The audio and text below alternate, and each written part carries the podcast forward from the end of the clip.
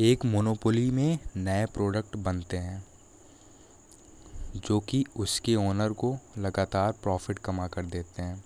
जबकि कंपटीशन में प्रॉफिट बहुत ही कम होता है, जहाँ पर कंपनी के ओनर्स को अपना बिज़नेस सस्टेन करने के लिए भी स्ट्रगल करना पड़ता है। हम जितना एक दूसरे से कंपेयर करेंगे, हमें उतना ही नुकसान होगा। लेकिन हैरानी की बात यह है कि हमारा एजुकेशन सिस्टम भी इसी थ्योरी पर चलता है। मार्क्स एक स्टूडेंट को दूसरे स्टूडेंट के साथ कंपेयर करने के लिए मजबूर करता है।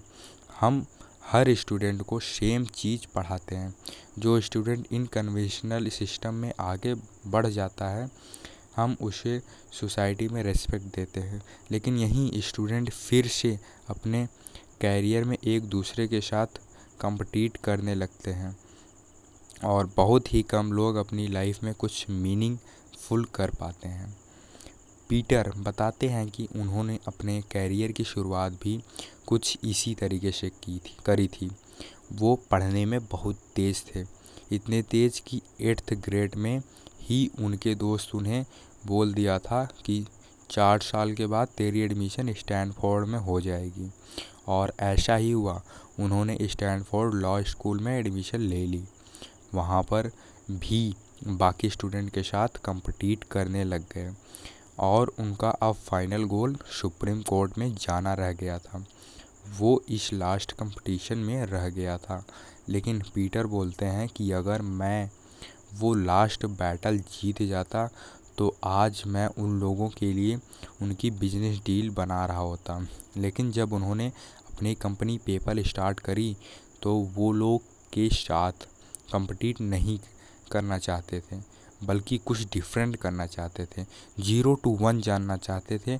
उनका और उनकी टीम का सपना था कि वो पैसों को ईमेल के थ्रू ट्रांसफ़र करवाएँ। 1999 में पैसे एक जगह से दूसरी जगह ट्रांसफ़र करना एक बहुत बड़ी प्रॉब्लम थी और वो सब इसको सॉल्व करना चाहते थे। और उन्होंने इसी मेंटलिटी की वजह से 1.5 बिलियन डॉलर की कंपनी भी बना दी। जो कंपटीशन से बचता है, वो ही मोनोपोली क्रिएट कर सकता है। अगर आप New York New York Times को ट्विटर के साथ कंपेयर करोगे तो इन दोनों के पास कई हज़ार एम्प्लॉय हैं और ये दो, ये दोनों का मेन मकसद है लोगों तक न्यूज़ पहुंचाना। लेकिन जब 2013 में ट्विटर पब्लिक हुआ तो इसकी कीमत 24 बिलियन लगाई जा रही थी। जो कि न्यूयॉर्क टाइम्स से ट्वेल्थ टाइम ज़्यादा थी। 2012 में न्यूयॉर्क टाइम ने 133 मिलियन डॉलर कमाए थे, जबकि ट्विटर लॉस में था। ये एक बेवकूफ़ी लग सकती है और हम पूछ सकते हैं कि ऐसा क्या हुआ मतलब क्यों हुआ? तो इसका जवाब है कैश फ्लो। किसी भी कंपनी की आज की कीमत इस बार इस बात पर डिपेंड करती है कि वो कल कितने पैसे कमाएगी। अपने लोगों को ये कहते हुए तो ज़रूर सुना होगा, फ़र्स्ट मूवर को बहुत एडवांटेज होता है। अगर आप सबसे पहले बिज़नेस खोलो तो आप मार्केट का एक बड़ा शेयर ले सकते हो। लेकिन पीटर बोलते हैं कि लास्ट मूवर एडवांटेज और भी बड़ा है। आप बाकी सबके प्रोडक्ट को देख के एक ऐसा प्रोडक्ट बनाओ जो मोनोपोली क्रिएट कर दे और आपको कॉपी करना बहुत मुश्किल हो जाए।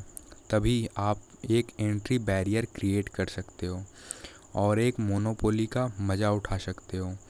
मगर अब सवाल ये आता है कि मोनोपोली बिज़नेस में क्या क्या खास बात होती है? मोनोपोली बिज़नेस में ये चार चीज़ें देखी जा सकती हैं। पहला प्रॉपर प्रॉपर टेक्नोलॉजी अगर आप ऐसा प्रोडक्ट बना देते हैं, जिसे कॉपी करना दूसरों के लिए बहुत मुश्किल है, हो जाए तो आप एक मोनोपोली क्रिएट कर सकते हैं। इसके लिए आपको कम से कम एग्जिस्टिंग टेक्नोलॉजी को दस गुना इम्प्रूव करना होगा। इससे कम इम्प्रूवमेंट एक छोटी इम्प्रूवमेंट ही मानी जाएगी और इजीली कॉपी भी की जा सकती है।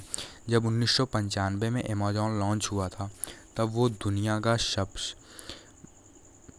सनबे सबसे बड़ा बुक स्टोर माना जाता था। क्योंकि अगर आप उसी, उसे किसी और बुक स्टोर के साथ कंपेयर करें तो ज़्यादा से ज़्यादा वो एक लाख डिफरेंट बुक अपने पास रख सकता है। लेकिन अमेज़ॉन सिर्फ़ सप्लायर से बुक की लिस्ट ही लेता था और बुक सिर्फ़ तभी ख़रीदता था जब कस्टमर से ऑर्डर मिलता था।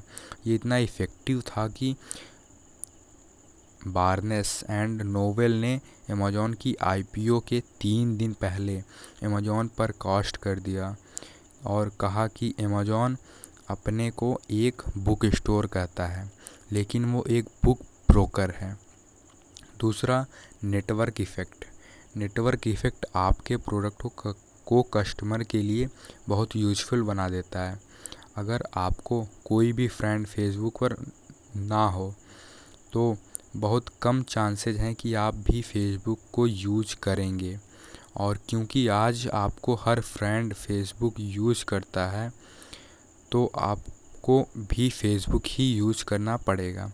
अगर आप कोई और सोशल साइट यूज़ करते हैं तो आपको दो, आपके दोस्त आपको पागल समझेंगे। तीसरा इकोनॉमी ऑफ़ स्केल एक बहुत ही स्ट्रॉन्ग मोनोपोली बिज़नेस क्रिएट किया जा सकता है, अगर आप अपने बिज़नेस को स्केल कर सकें। सर्विस बिज़नेस को स्केल करना बहुत ही मुश्किल काम है। मान लीजिए कि आप योगा क्लासेस देते हैं तो आप लिमिटेड कस्टमर को ही सर्व कर पाएँगे। चाहे आप ज़्यादा योगा इंस्ट्रक्शन को हायर को हायर भी कर सकते हैं बट आपने ज़्यादा इंस्टीट्यूट भी खोल लें। अपने ज़्यादा इंस्टीट्यूट भी खोल लें। सॉफ्टवेयर स्टार्टअप को ये एडवांटेज है कि वो अपना बिज़नेस बहुत जल्दी स्केल कर सकता है, क्योंकि सॉफ्टवेयर की एक और कॉपी बनाने और उसे बेचने के लिए आलमोस्ट ज़ीरो कॉस्ट लगेगी। तीस, चौथा ब्रांडिंग एक स्ट्रॉन्ग फ़ेमस ब्रांड क्रिएट करना आपको मोनोपोली क्रिएट करने में मदद कर सकता है। एप्पल बहुत ही केयरफुली अपने हर प्रोडक्ट के लिए मटेरियल ख़रीदता है। चाहे वो आईफोन हो या आईपैड हो या आईपॉड हो, इनके प्रोडक्ट कस्टमर को इतने अच्छे यूज़र एक्सपीरियंस देते हैं कि लोग मान के मान के चलाते हैं। मान के चलते हैं कि एप्पल ब्रांड का हर प्रोडक्ट अच्छा ही होगा।